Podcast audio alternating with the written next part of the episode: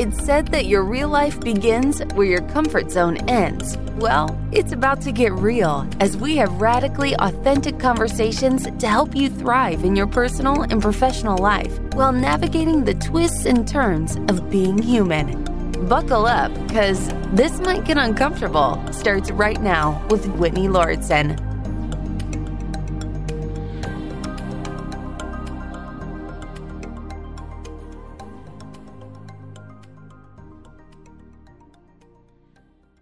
Before I started recording with Roberta, the guest for today, we were talking about the comfort that nature gives both of us. And Roberta, you mentioned golden hour as being your favorite time of day, or perhaps the most comforting time of day for you.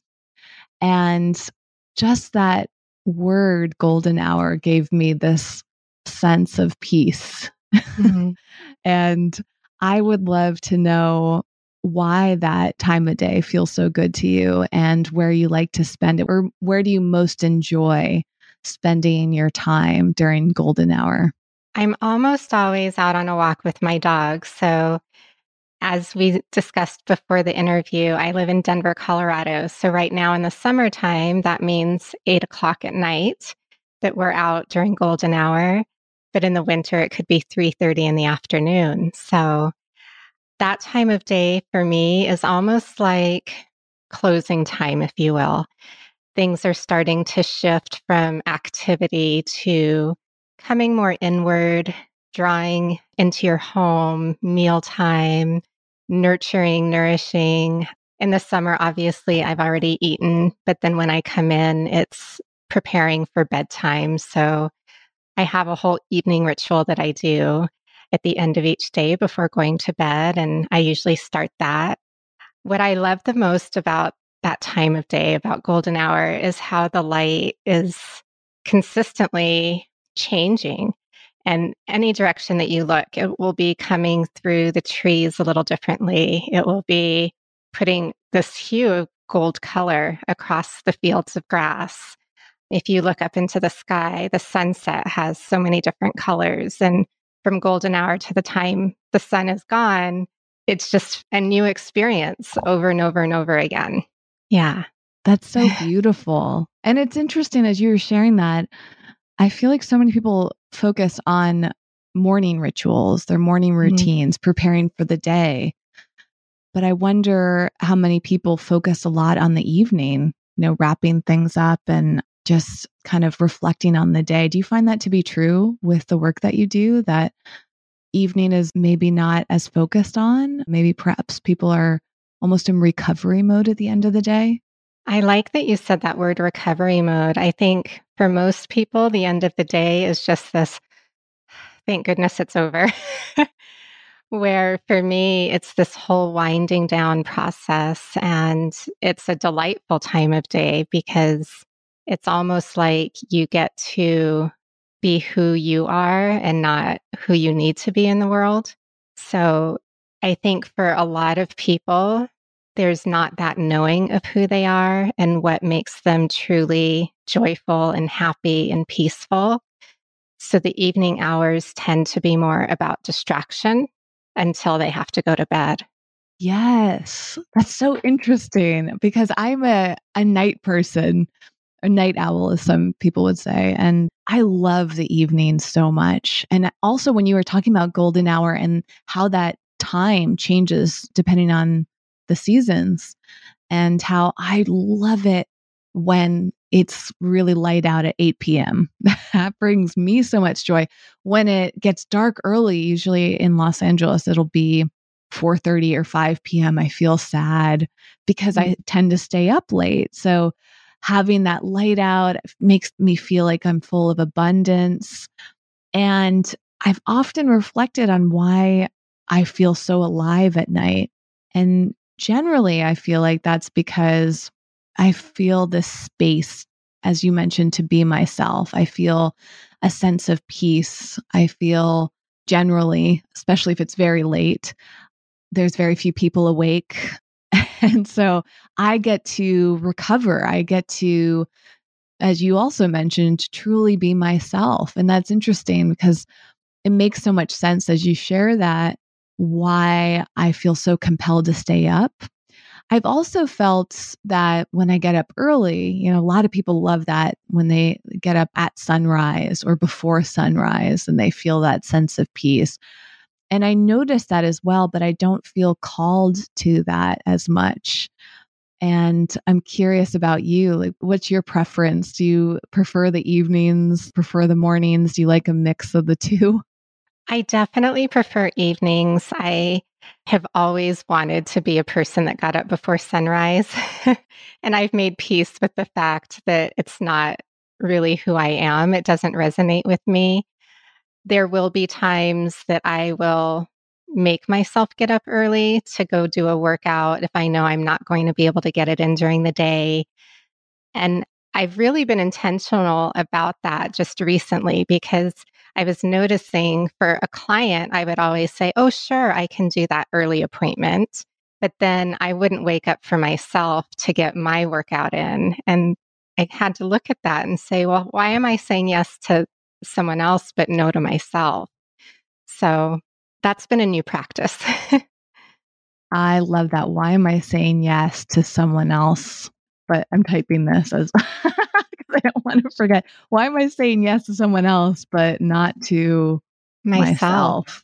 Yeah. That is a beautiful question. And I imagine many of us are used to saying yes to others. Although I have gone into this practice of setting more boundaries, and time and sleep and my specific schedule has been one of them. And like you, I spent a lot of my life feeling like I should, and I don't want to put the words in your mouth, but for me, it was, I should wake up early. I want to wake up early.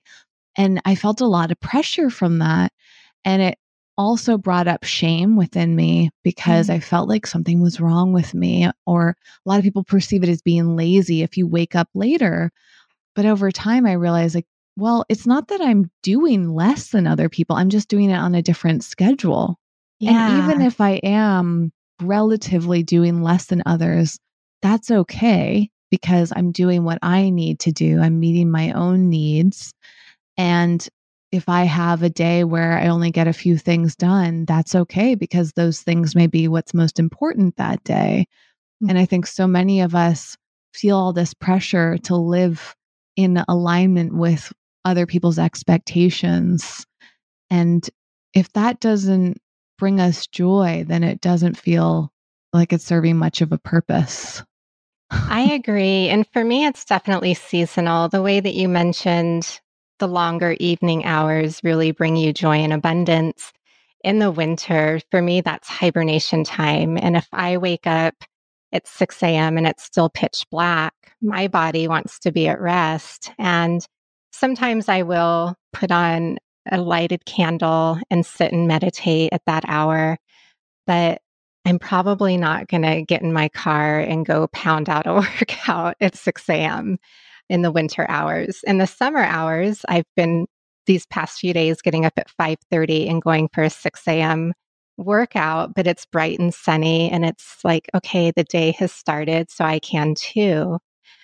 But in the industry that I've worked in, I'm glad that you brought up the word shame. You know, especially in the fitness industry, people will say, well, if it matters to you, if your health matters to you, you need to get up at 4 a.m., you need to get your workout in. And there is a lot of shame around that. And so if you're not a morning person and you continue to fail and fail and fail, there's not a lot of room of empowerment or confidence or courage to start changing your habits in a way that they fit your life.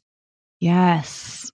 And it is interesting how we do get a lot of that messaging. I had some guests on the show recently who talked about how detrimental some of these sayings can be in the fitness industry, and how important it is for fitness instructors to be very mindful of their words. And I think that it just gets passed down through training, you know, all these ways of encouraging people. They think that maybe by shaming somebody or telling them how they should live, how they should move their body, what time they should do things, our society starts to think that's the best way to do it. But if we don't tune into our internal rhythm, then we're not fully in sync. And like you, there are times where I feel great getting up early in the morning. For example, for travel, that is absolutely worth it. I will get up anytime, literally. If I need to catch a 7 a.m. flight, I will be up at 4 a.m. ready to get to the airport. You know? And I feel this different side of myself come out because I feel motivated and it has a purpose for me. But if I need to get up at 4 a.m. for a work meeting, I'm going to feel awful. You know, it just doesn't serve that same purpose. It doesn't light me up. And workouts, I have mixed feelings because I used to take I think it was a 6 a.m. workout class, and I had to get up around 5 for that. And I felt purposeful of it because I loved that class so much that even though I didn't enjoy waking up that early, it was always worth it for me. And yet now that I no longer take that class, it's kind of hard for me to think back to those days that I used to do that, because I guess the purpose has shifted for me, or my priorities perhaps have shifted too. And maybe the community also. I think what I'm hearing you say is purpose and meaning is what connects us to something. And sometimes that something is a temporary moment in our life, and it's there for a reason and a purpose, but we evolve and we grow and something new comes in. So it doesn't mean you're not a good person anymore because you're not still doing that thing. In order to change and grow, we need to keep looking for the newness that has a purpose for us, or we can just keep doing the same thing for the rest of our lives and not evolve and not grow. Absolutely. And that reminds me of something I saw in the summary of your work when I was looking over at everything that you do. And there was a question in there that followed a bunch of statements, some facts about how people do and do not take care of themselves. One that really stood out was among Americans 25 years of age and older, 6.6% are engaged in health-related self-care each day. And I found that stat really shocking, 6.6%. Yes. And on the flip side of that, 87% have the intention to practice self-care. Wow. And the question following both of those statistics was, why do we wait to take care of ourselves? And I'm curious, in your work, what are you coming across as the reasons why people might have an intention for something but don't actually do it? It's going back to what I said about me waking up to go out for a workout. People will say yes to everybody else, and they'll say no to themselves in a drop of a hat. I see so many people put things on their calendar. Okay, I'm going to start this class. I'm going to start doing this for myself. The second an opportunity arises to take something that's work-related, or a friend needs them, or a family member needs them, they cancel out themselves very first, but they won't cancel any of the other appointments on their calendar. Wow. You know, it's interesting you bring that up too, because it reminds me of something I heard during a retreat that I was at a few weeks ago in Costa Rica. And towards the end of the retreat, the participants were having a discussion around, how do we continue some of these self-care practices that we engaged in for that week? And that answer came up there, where you had to prioritize yourself in your schedule. And it was this moment with the group where I could feel this collective sense of reflection and pause. Oh, maybe I don't prioritize myself as much as I prioritize a work meeting. And to your point, it's easy for a lot of us to say yes to anything that is centered around income or our jobs. You know, well, if I hold myself accountable to this person that is getting me where I want to go financially, that is helping me get closer to my version of success. So it's very easy to stay on track, to be on time with that. And it's also very easy for us to cancel things for ourselves, to delay sleep, for example. I hear this all the time, you know, people really struggling with sleep. And I actually think this was something you posted on social media, Roberta, about mothers and how much women, I don't know if I wrote this down, but it was around female parents or people in the role of a mother, I should say, who were really struggling. And I want to bring this back to you to so that I don't botch your words. But What is it that mothers tend to go through when it comes to self-care and things kind of getting in the way of taking care of themselves? Yeah, I want to answer that. But I also, before we skip over it, go back to your reference to the retreat setting, because I too have done retreats in my life. And I think a lot of people are drawn to that retreat setting because they do need to take a break. They need to regroup. They need to reset. And it is so important at the end of the retreat to think about, okay, now what? How am I going to bring a little bit of this back into my life? Because you get so immersed in it on retreat, but then it fades away so quickly once you get back into your life, even if you have the intention. But just beginning to say, okay, I'm going to prioritize myself. Well, what does that really mean? And what are you willing to do to make yourself a priority? Just like creating a savings account, how are you going to create your spiritual investment account and make sure that you're feeding it and nourishing it every single day, even if it's just for a few minutes?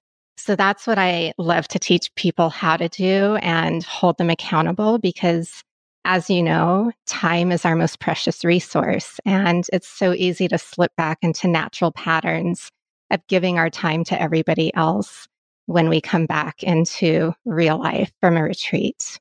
And that kind of segues into motherhood, really. Like the whole motherhood journey to me is an opportunity to be curious about how well you can stay in a place where you keep yourself a priority. When you're a mother, a parent, fathers, you know, stay-at-home dads probably experience the same thing. Most of my experience is with women, but children require so much energy, and your day begins when your first child is up and when your last child goes to bed.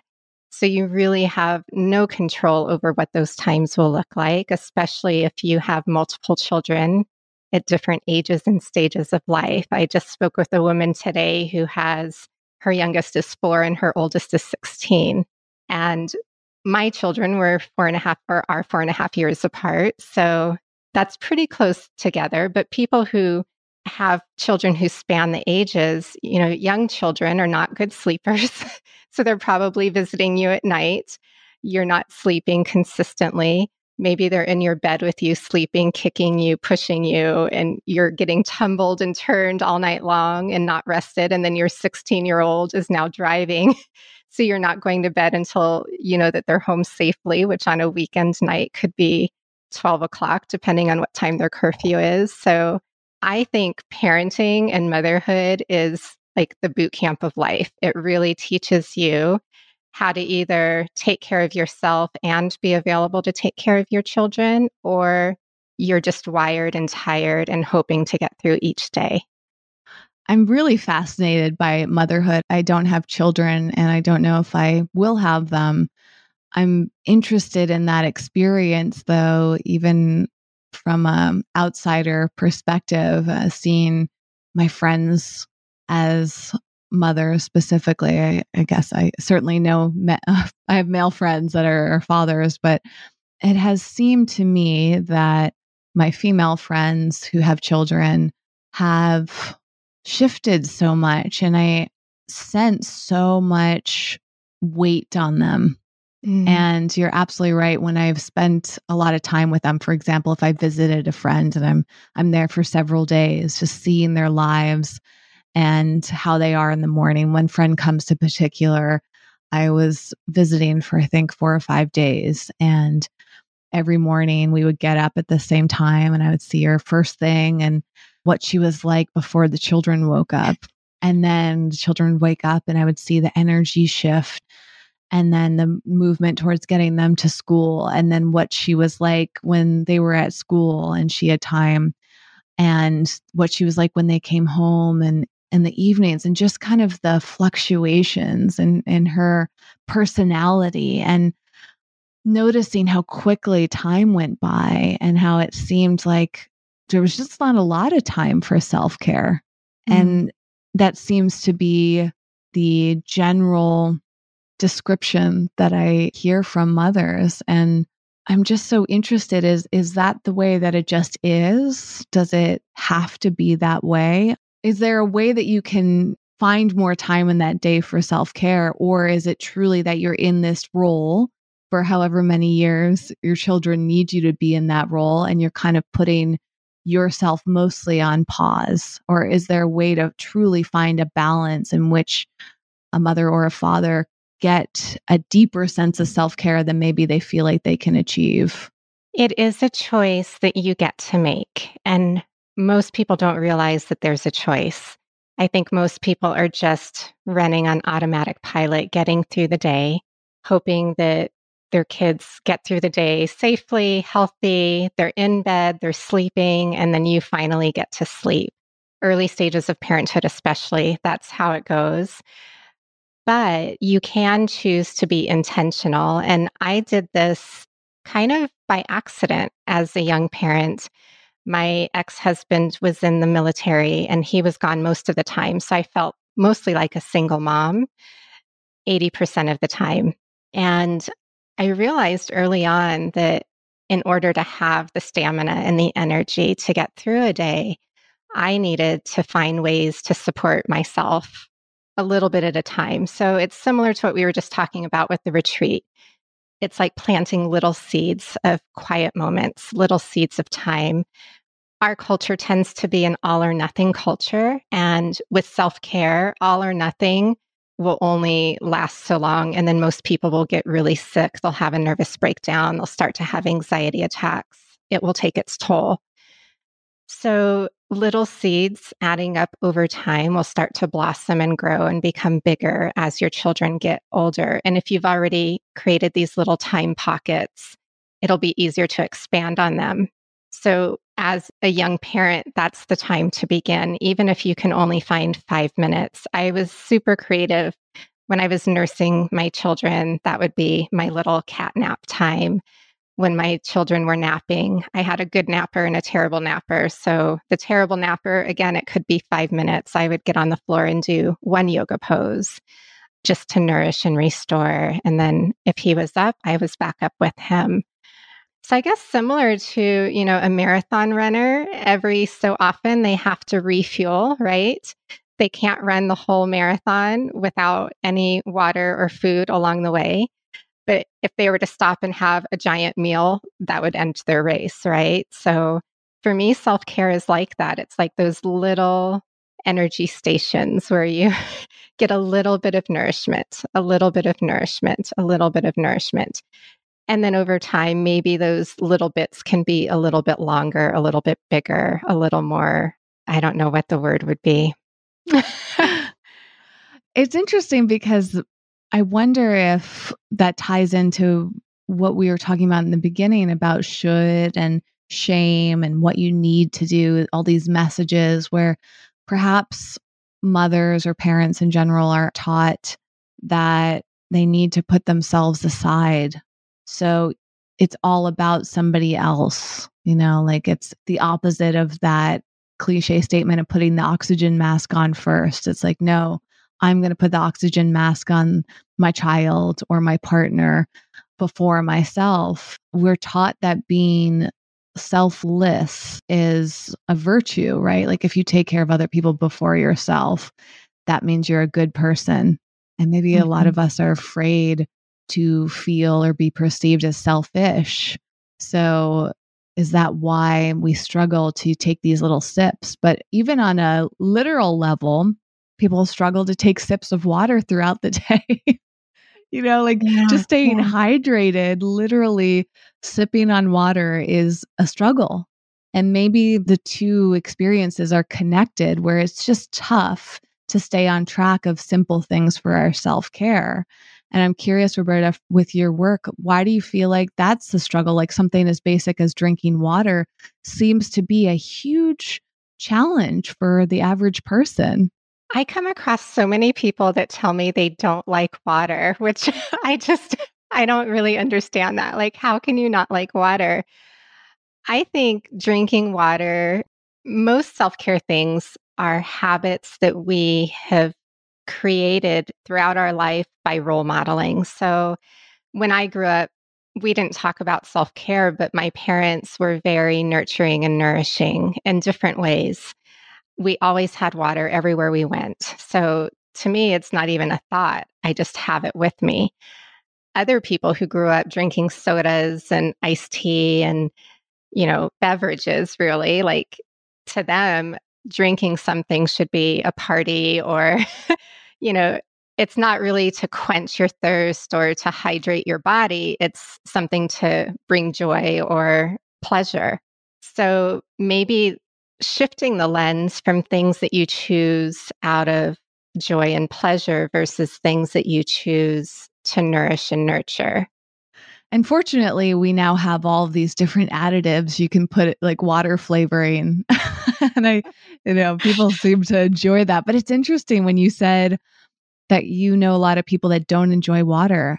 First of all, that immediately triggered me to drink some of my own water, which, you know, I hear that word water and it's just like signal to me.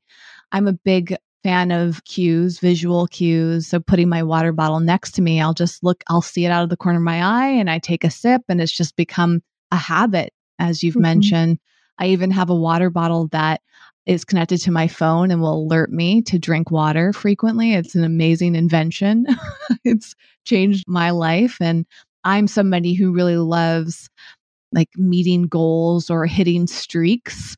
And that water bottle will like give me alerts. Oh, you haven't had your minimum amount of water today. And if I see that I missed a day of not drinking that minimum amount of water, I feel a little frustrated. So I like to stay like, oh, if every day I can hit that mark, I feel accomplished. But it's also interesting to me when you mentioned that people not enjoying the taste, because it gave me pause. And I thought, wow, like I don't even think of water as having a taste. It's just like something I do. I'm not thinking about pleasure. I'm thinking about just taking care of myself. But at the same time, I'm also avoiding pain because I really don't like feeling dehydrated. I don't like that physical sensation of needing water. For instance, since I've been traveling a lot recently, I was thinking about how I went on a long walk on one of my trips and I didn't bring any water with me. And I felt this sense of panic. Oh my gosh, even though I knew I would survive, that sensation of not having access to water was one of those little lessons. So the next time I took a walk, I made sure to bring the water. And it was a little inconvenient because carrying a bottle around with you is, you know, heavy, but I preferred the heaviness of that bottle on my body versus the physical sensation of discomfort to not having it with me. And it's interesting how our body can give us these signals, but also interesting on that same note is how some people aren't even aware of those physical signals, right? Because the average person, I think, is not drinking enough water. So their body must be telling them that they need more, but they're not even hearing those signals. And that's probably true with a lot of self-care. I would almost disagree that they're not getting the signals, because if you ask the average person, they'll say, my back hurts, my knees hurt, I get headaches all the time, I'm not sleeping well. Those are all signs of dehydration, of your body crying out for a need that needs to be nourished and nurtured. And they're getting the signals, but maybe they're going to take some Tylenol because they have a headache, or maybe they're going to take some Tylenol to make that pain go away in their body. And then they're just going to keep going into their work and doing what they need to do and moving forward and doing the things and not stopping until something bigger happens and it makes them slow down and stop. That's so true. Sorry to interrupt. You're really bringing up just the whole concept of mindfulness and self-awareness. I think our bodies give us signals all of the time. It's our choice whether we listen or do we medicate and keep going on. Absolutely. And it's so interesting that you say that because you're absolutely right. And maybe I didn't phrase it properly. I do think that our body is telling us things. We just might misinterpret it. And it's funny, in this moment, I'm thinking, wow, I actually had a headache yesterday and my body was achy. And I just thought, oh, I'm experiencing jet lag from my trip. But you know what? It did not even occur to me that I was probably dehydrated because I'm so used to being hydrated and I'm on track with it. But as you mentioned that, I started thinking, wow, I actually did not drink a lot of water on my flight because for me, I was very concerned about getting COVID. So I was wearing my mask on the plane and I tried to drink as much water as possible before I got on the plane so that I didn't have to keep taking my mask off to drink more water. And I bet you that I just didn't get enough water because I was trying to protect myself. And, you know, when you get out of a rhythm, it's easy to overlook things because you're used to them working out normally. But when we get out of our normal routine or a ritual, we might overlook things that, or overlook signals and attribute them to something else. So thank you for bringing, I'm going to reprioritize hydration now that I'm back on my normal routine. And I think that ties into what you were saying about retreats, right? It's wonderful to go do something that's different and that kind of snaps you out of the way that you're used to doing things. But even when you might be benefiting from something, you might not be prioritizing or as focused on things that are important to you because like everything's out of alignment. So yes, I had so many benefits to traveling, but there might be some consequences as well because I felt a bit all over the place, like discombobulated. And it's funny how our brain just like overlooks the most obvious things or the most common things that we do.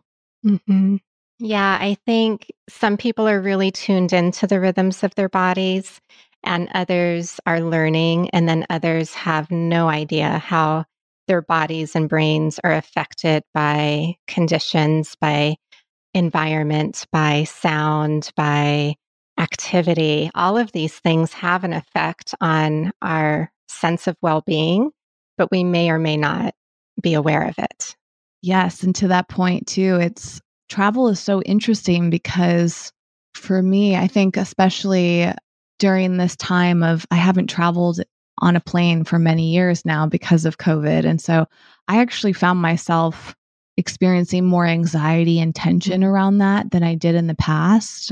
And I found myself more in like survival mode, right? So as I mentioned, you know, for me, survival part of that was I don't want to get sick. So I'm going to do all these things to protect myself. But meanwhile, I might be ignoring some of my basic needs, putting them aside. And that idea of survival mode, it kind of goes back to some of the things that you were sharing about parenthood and how you might just be doing the bare minimum for yourself because you feel like you don't have enough energy to do any more of that. And I feel like so many people express that anxiety or stress, or there's not enough time, that burnout that comes up so much. And I wonder how many people feel like all they can do is survive and they can't do any more beyond that. And I'm curious, Roberta, how do you shift that if you are in survival mode and you don't feel like you have any more bandwidth? How do you find that balance in those times when you don't feel like there's any room to create that balance? Something has to disrupt the cycle, whether it's you saying, I know I need to do something different. I may not know what it is, but then seek help, have conversations with people, let them know how you're feeling. And I can almost imagine there's a person that would be able to say, hey, I know someone who can help with that. So going back to what you were talking about early on with having that sense of community, having a support system, most of us, when we start to feel like we're not managing things well, bury it in shame. Like, well, I need to be managing it better. And then the energy goes into trying to manage it better until things snap. So I would say start having conversations and be honest with, you know, things aren't quite feeling right to me. I don't know what it is, but all of a sudden I'm not sleeping well. I feel jittery. My heart is racing. It's hard for me to settle down. I feel like I'm on all of the time and I don't know how to regulate that. Those are very common symptoms of stress and anxiety. So if you're ignoring them, I think most people will go see a doctor and oftentimes get a prescription. So then the prescription starts to regulate. But if conditions continue as they are, over time, that prescription's not going to be as effective. And then you might need more medicine. And this is not to say that medicine and medication does not have a place in mental health. I am a strong advocate for a person getting what they need to support their mental health and emotional health and physical health. But if you're only having one conversation, you're only going to get one pathway. So having a lot of conversations, doing your research, being curious, like, okay, this is how I'm feeling. People Google all the time, you know, if you get a cut and it starts to look a little funny, people will Google that. But if they're feeling anxious, they're really not looking deeper into it. They're thinking, what's wrong with me? And I feel like we just kind of need to normalize the conversation around these mental health symptoms that almost every single person has. There isn't shame about it, but when you're feeling them, there is a lot of shame for you. I started having anxiety attacks shortly after my divorce. I wrote a blog about this. It happened in Paris, of all places, and I just felt like I'm in the most beautiful city in the world with the people that I love, and here I am. Like, I was embarrassed. I felt a lot of shame. I didn't know it was happening. I felt like I should be able to control this, but when anxiety takes over your body, you do not have control. You have to find ways to ground yourself, to regulate yourself, or you need to surround yourself with people that do know how to help you out of that.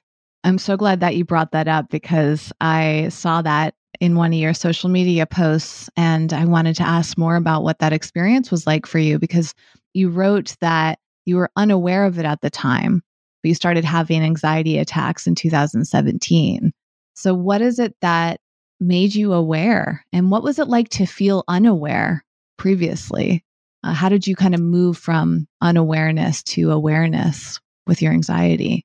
So I feel like throughout my, motherhood journey, for example, even though I was doing the best that I could to take care of myself, I was still really holding the lid on tight, trying to hold it all together, trying to be there for my kids, trying to show up for everybody else. And even with these little seeds that I had planted and these moments where I could regulate, until I was out of the marriage and out of feeling like I was always the one on alert, always the one managing, and my system was given the opportunity to settle, it got really confused. And I've done a lot of work to be able to talk about this now. At that time, it just felt like a freight train, was running through me. And I didn't know where all of this energy was coming from.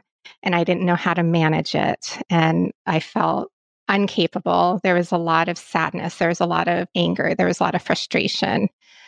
And then I would be okay. And then, we would go back into traveling and life and everything was fine. But then these anxiety attacks were a surprise and they would just take over in, impromptu moments where you weren't expecting them. And because they were such a surprise, I wasn't able to manage because you weren't expecting it. It's not like you could be prepared for when it might strike. And I think that's the thing about anxiety is it does strike at the most inconsistent time. You never know what the little trigger is going to be that sets your whole system afire. Once you start to notice, okay, these are happening, it's not just the one time, but it's happened many different ways, many different times. Then I started talking about it, to my therapist, to my doctor. I explored all of the options. I looked at medication. I've always been a person that's very determined to do things as naturally as possible. I even had my children naturally without medication. I lost my thyroid when I was 40, and I went as long as I could without any medication to see. I only had to take out one side. So I waited as long as possible, which was 18 months. And I probably needed medicine a lot sooner because it was hard to live that way. But I wanted to see, like, okay, this other side's going to kick in. And when I finally realized it's as good as it's going to get, I knew that I couldn't function at that level. So then I started medication. So with anxiety, it was kind of the same thing. I didn't want medication to be my first choice. And I knew all of the tools, yoga, meditation, Pilates, walks in nature, all of those things made me feel better. And then by talking to therapists, learning, you know, that there's the trigger, like there's a sequence. So you have your trigger, it sets it off. And then the first thing to do is to reground yourself. So now I know, like, thinking about my feet, looking around, orienting myself, because you lose orientation when you're having an anxiety attack. You're completely unaware of anything other than this energy that's like consuming your whole system. And it's kind of scary. And then the people around you don't know what's happening. Like, you're not yourself, and you're agitated, and you're frustrated, and you're not yourself. So learning those tools. And one thing that I learned in my exploration of this was interesting, because meditation had always been something that brought me such peace. And oftentimes I would feel that racing heart in meditation. And what I learned is that once you have a trigger for anxiety or stress, sometimes meditating with your eyes closed can trigger those symptoms more quickly. So then I started meditating with my eyes open, or doing guided meditations where someone was continuously talking to me. And then that helped regulate my system. So there's never just one way to do something to get the results that you need, which is why, you know, when people are looking for help and support, it's not like, well, here's these 5 things, go do them and you'll feel better, because it may make it worse if it's not the right thing for you. With a movement practice, the same movements aren't right for everybody at every particular moment in their life. It depends on the full picture and the full well-being of who you are and where you are and what you need. So I know I rambled on a lot, but... I love that. And you said something that really resonated with me, which is this idea of experiencing something, maybe feeling shame around it, not expressing it. And so people around you don't really know what's going on. And I started thinking, it feels so common for human beings to experience anxiety, but we're generally not taught what signs are showing that we're having anxiety, right? So not only do we not know that about ourselves in general, but we don't even know the signs when other people are experiencing it. And then also, each person probably expresses their anxiety in different ways. Mm-hmm. Some people are really good at hiding it, pretending it's not there. And even going back to this idea of not taking care of ourselves, maybe we put on a front in order to convince other people that everything's okay, or whether we're embarrassed or we don't want to inconvenience them. And I felt that so much in my life. And it's really interesting to notice the ways in which I've learned to be more grounded, to pick up on my triggers and figure out how to manage it in that moment and try not to hide it from others. You know, finding the confidence to share with somebody else and be more verbal about that has been really helpful. And certainly people can be judgmental. You know, I think there's still a surprising amount of stigma around mental health, even though it's probably a universal experience. But it kind of reminds me of the water reference. It's like, how many people are experiencing anxiety, just like they're experiencing dehydration, but they don't recognize the signs that your body is sharing with you that, hey, like something's not quite right and you need to pause and address it. But if we don't even know, you know, hydration is pretty clear. So if we know that we're dehydrated, or if we learn to listen to those signals, the answer is drink more water. But if you learn to pick up on the anxiety signals, then there's a whole nother level of learning about how to deal with it. And it's not always that simple. It could be that pill, as you mentioned. There are certainly medications that you can take. I think some people turn to other forms of self-medication, whether that's drugs or alcohol or whatever else that they go to. But what are some tools that you found have worked really well for managing anxiety? And I'd love to hear maybe something like quick, like let's say you're in an urgent situation and you need maybe temporary relief. What's something that you can do to quickly feel better? And then something deeper you could do later on to address it in a bigger way. The first thing, like to get you out of that flight or fight moment, is to orient yourself, to let your system somehow know when anxiety shows up, you're no longer present in your current place. You're with whatever triggered that anxiety. So it's usually something from your past. And you're just in that moment and kind of stuck there. So the first thing to do is to reorient yourself, looking around the room, sometimes just even sitting down, really rubbing your legs and getting grounded. So your legs like connected to the earth, your feet connected to the earth. If you're with somebody who you think might be having an anxiety attack, the best thing to do is to ask, are you having an anxiety attack? Because they probably do know it and they might be able to like nod their head, yes, but it's kind of like that might be all they can manage in the moment. And so then if you're trying to help that person, just say, okay, think about your feet, look at the things around you. What objects do you see? And then ask them to name those objects. If you're by yourself, you can say, okay, lamp, light. So you're bringing yourself back into where you are, and that will sometimes help your system settle down. Yes. And I actually just did this with somebody yesterday. Someone called me unexpectedly, hysterically crying and couldn't breathe. And so here was another trick. I call it the birthday candle breath. But when you're like almost hyperventilating and you ask someone to take a deep breath, there's no way they can take a deep breath. But if you ask them to exhale all their air out, there's no choice but to inhale again, right? So just exhale all that air out. And it might be really short, but then the next one's a little bit longer. The next one's a little bit longer. So your body will start to regulate just by forcing out your exhale. And then sometimes you might even yawn, like it'll disrupt the cycle. The breath is so powerful in that way. And I'm so glad that you brought that up, because that's another thing that I've been taught so many times through yoga and meditation.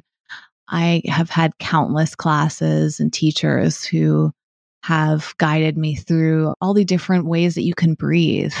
And yet sometimes I forget about that. And just hearing you share that, I'm like, yep, she's right. In fact, during the retreat that I went to in Costa Rica, that was the common theme with all of the classes that we had as a group with our teachers, just reminding us to tune into the breath. And it seemed to be one of the greatest takeaways from the participants, most of which hadn't really ever done much breath work, if at all. You know, they seemed to be really into fitness. In the average fitness class, they might teach you breath work in terms of endurance, you know, like how to breathe so that you can run farther or you can lift weights, whatever. But a yoga class or a meditation class centered around breathing is just like a whole nother level of it. And there was one in particular that we did where it was a transformational experience of just using your breath, laying down, and finding a certain rhythm, breathing at a certain pace and depth, and the way that you breathe into your stomach and your lungs. And there was a circular movement of it, and how that has been scientifically shown to create an altered state. So it was just like an amazing reminder of you have your breath at any moment. You do. And so you can always go back to that. And if you're taught some of these practices, it really can shift your entire state of being. Yeah. When your mind is with your breath, thoughts subside. So it's almost impossible to be thinking and following the breath simultaneously. you can be aware that you're breathing, but if you're truly following your breath with your attention into the body and out of the body, it's hard to think, like it's hard for me to speak that and do it at the same time. I can do it, you know, thoughtfully, but I don't experience the same as if I'm truly just following the breath with my attention. And that kind of ties into your passion for ritual and taking Zen breaks during your workday, which is something I know that you're really interested in and helping people redefine their relationship with stress. So what are some other moments of Zen people can find beyond hydration and breathing and visual cues, looking around at things, centering yourself in that way? What else do you recommend for Zen? Unplugging purposely for a few minutes at a time each day. In the summer, I've been going out on my front lawn every day for lunch, and I unplug and I take my two dogs out and they play in the grass and I eat my lunch. And today my son actually, I said, would you like to come? And he said, yes. I was so excited. I was like, you're going to join us? And so he came. I put down a little blanket on the grass, and it's like taking a little picnic moment during the middle of my day and then coming back in to do the things that I need to do. And in the winter time, I have a chair that I love to sit in and drink a cup of tea. So having something that you look forward to doing in the middle of your day, that's what I would recommend. And, you know, we were kind of talking about busy moms, and I remember so often being in the carpool line, you know, waiting to pick up children. And then I purposely started arriving earlier in that carpool line, and I would take a book with me and I would read the book, or I would listen to something that brought me joy. Podcasts weren't really a thing back then. My children are 19 and 23, almost 24 now. So no more carpool lines or soccer, you know, sideline waiting time. But even for my son's soccer practices, I would bring my dog and I would do loops around the soccer field with my dog and take walks while he was practicing. So you can be really creative about fitting time in for yourself if your priority is fitting in time for yourself. You don't have to remove yourself from your life. There are lots of opportunities within the things you're already doing to plant these little seeds and take this time for you. That is a lovely way to summarize not only this episode, but the work that you do. And I think that is something most of us are seeking. And it feels so simple when you describe it this way. You know, even listening to you, Roberta, as I said before we started recording, that your voice, the way that you speak, the words that you use are so soothing. And when you mentioned the golden hour, I just felt like, oh, yes, like I can just reflect on it. And it's far from golden hour for me right now at the time we're recording, but I'm looking out my window and thinking like, okay, it's wonderful out now, but just thinking about golden hour in the future just brings me joy, you know, and I look forward to it today. And I think about other times that I've experienced that in the past. So visualizing something that might not be right in front of us. And then your little reminders of taking a book with you or just enjoying time outside or sitting in your favorite chair. I mean, all of those things feel good to hear, and they feel even better when we do them. And they're available to us. You know, you don't have to spend a lot of money or maybe any money at all to experience some of these things. And you can do them every single day and find joy in them. And it's such a beautiful reminder. I just want to add one thing. It's probably been about 6 or 7 years ago. One of my favorite yoga teachers is Eric Schiffman, and he's this 6 foot, you may know him from California. He's over 6 feet tall, long curly hair, like surfer guy, doesn't look like a yogi, but I did my 50-hour teacher training with him, and then he was in Santa Fe several years ago, and I went for a weekend workshop. And at that time, yoga was probably at its height, very gymnastical, like, you know, how many things can you do with your body? And the first thing that he said on the Friday night was, the yoga is going to be so simple, but it's going to be super advanced. And I think we have to look at self-care that way, because it is so simple, but it feels super advanced to be able to put these things into true, real practice each and every day. Yes, that's true. And I think that's such an important reminder too, because it's not necessarily easy, even though it's simple. We still need to be intentional. We need to prioritize it.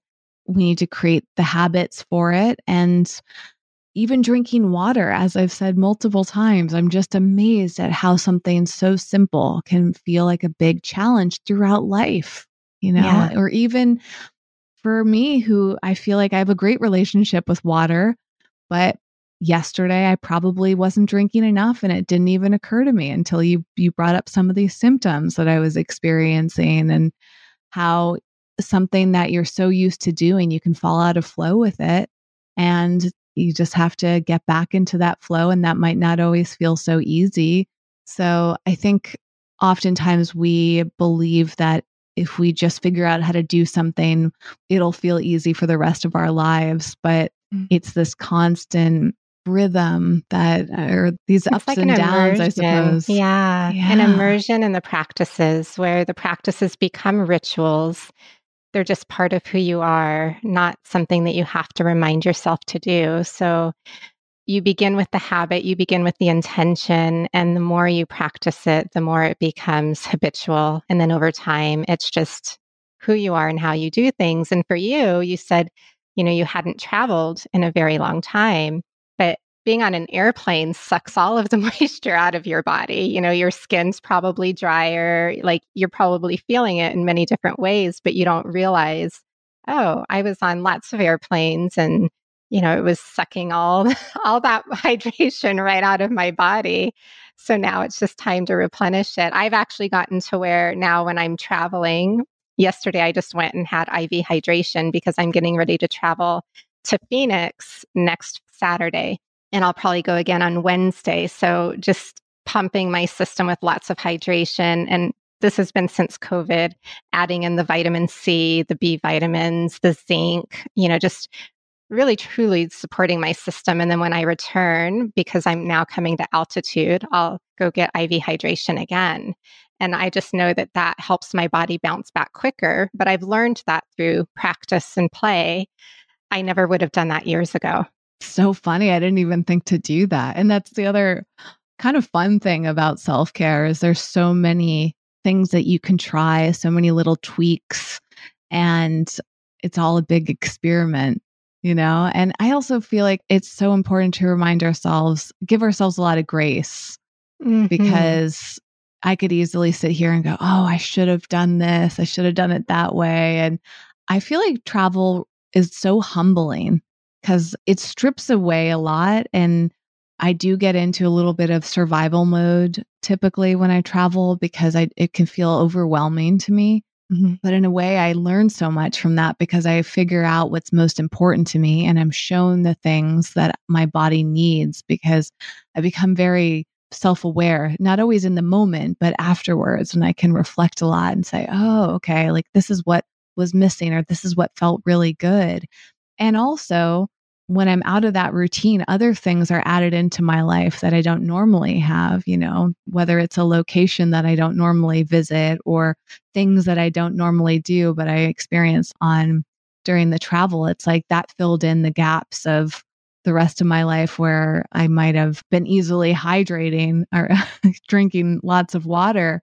It was replaced by me doing a lot of activities and maybe forgetting to drink the water, but that's okay because I was nourishing myself in other ways. And it's just that interesting pulsation throughout our days and how it's constantly in flux. And so not being too hard on ourselves when we don't do things perfectly. I think that's an important lesson that I get. And I don't think there is a way to be perfect. I think true reflection helps us have more grace. It's a tool that we can use to explore with curiosity. What could I learn from that? Like, you know, let me investigate it. Let me look deeper. And then, oh, you know, these are the things that added up to this scenario. And so next time I'm educated and I can anticipate that it could happen again. And these are the things that I can do to support it or maybe even prevent it from happening. And it is, life is an experiment. So if you're trying to create a self-care ritual, some things are going to stick and work well, other things won't work for you at all. So it's not like you can compare your self-care practices to mine, because you're a different human being doing different things in the world and your needs are different than mine. But there may be similar things that we'll do for similar reasons that have that wonderful effect. So there is a lot of play and trial and error and curiosity in the process. Absolutely. And thank you for all these beautiful reminders that you've shared and blessing us with your calming energy. It's so wonderful. I feel so nourished just listening to you, and very grateful that you share what you do with the world, because so many of us experience different levels of stress, anxiety, burnout, and having these simple reminders about how to find more Zen in our lives and taking those breaks and prioritizing ourselves is incredibly important. And you use the term seeds at one point, the seeds of self-care. Oh, I love that, because it can be these tiny little things that create huge impact in our lives for years to come. Yeah. Plant one seed a day, like start with that and let it bring you joy. You know, you don't have to get up at 5 a.m. and have a meditation practice and then your workout and then your journaling and then all of the things that people say you have to do to take care of yourself, because that would stress me out. I've tried it, because there are a lot of people out there that say, you know, you have to get up, you have to do all of these things before you start your day to make sure that you're a priority. I was miserable. Like, it didn't work for me. So plant one seed and let it be a joyful one. Ooh, I love that. You have so many great little nuggets here. And I just feel rejuvenated speaking with you today. So thank you for planting that seed within me and the listener, and just bringing a big smile to my face and my heart, filling it with some extra joy today. And I feel like I can move through the rest of my day with a little more pep in my step. And I can't wait for golden hour. I'll be thinking about you when that happens today, and probably for days to come. Well, thank you for your kindness and thoughtfulness. And you really did pave the way for this to be a beautiful conversation. So you put so much care and work into the process of getting here together. And I really acknowledge you for that and appreciate it. And it's been a wonderful time together. So thank you. You're welcome. And for the listener, there is a full transcript of this episode. So if you want to go back to any of these words of wisdom, I was typing away a lot of notes. There'll be some quotes highlighted there for you, and you can go back and reflect more visually through Roberta's words today. Plus, find links to her work. She's got a wonderful social media presence, as I mentioned, as well. Lots of bits, nuggets of wisdom there too, and other podcasts that she has been on. So that is all in the show notes at wellevator.com. That's WELLEVATR.com. In the podcast section, you can find this episode, and there will be a video there at some point as well. So you can see the visual and experience Roberta that way, and take it to a whole nother level beyond the audio. So until next time, wishing you all the very best, Roberta, as well as the listener. And thanks again for being here today. Thank you.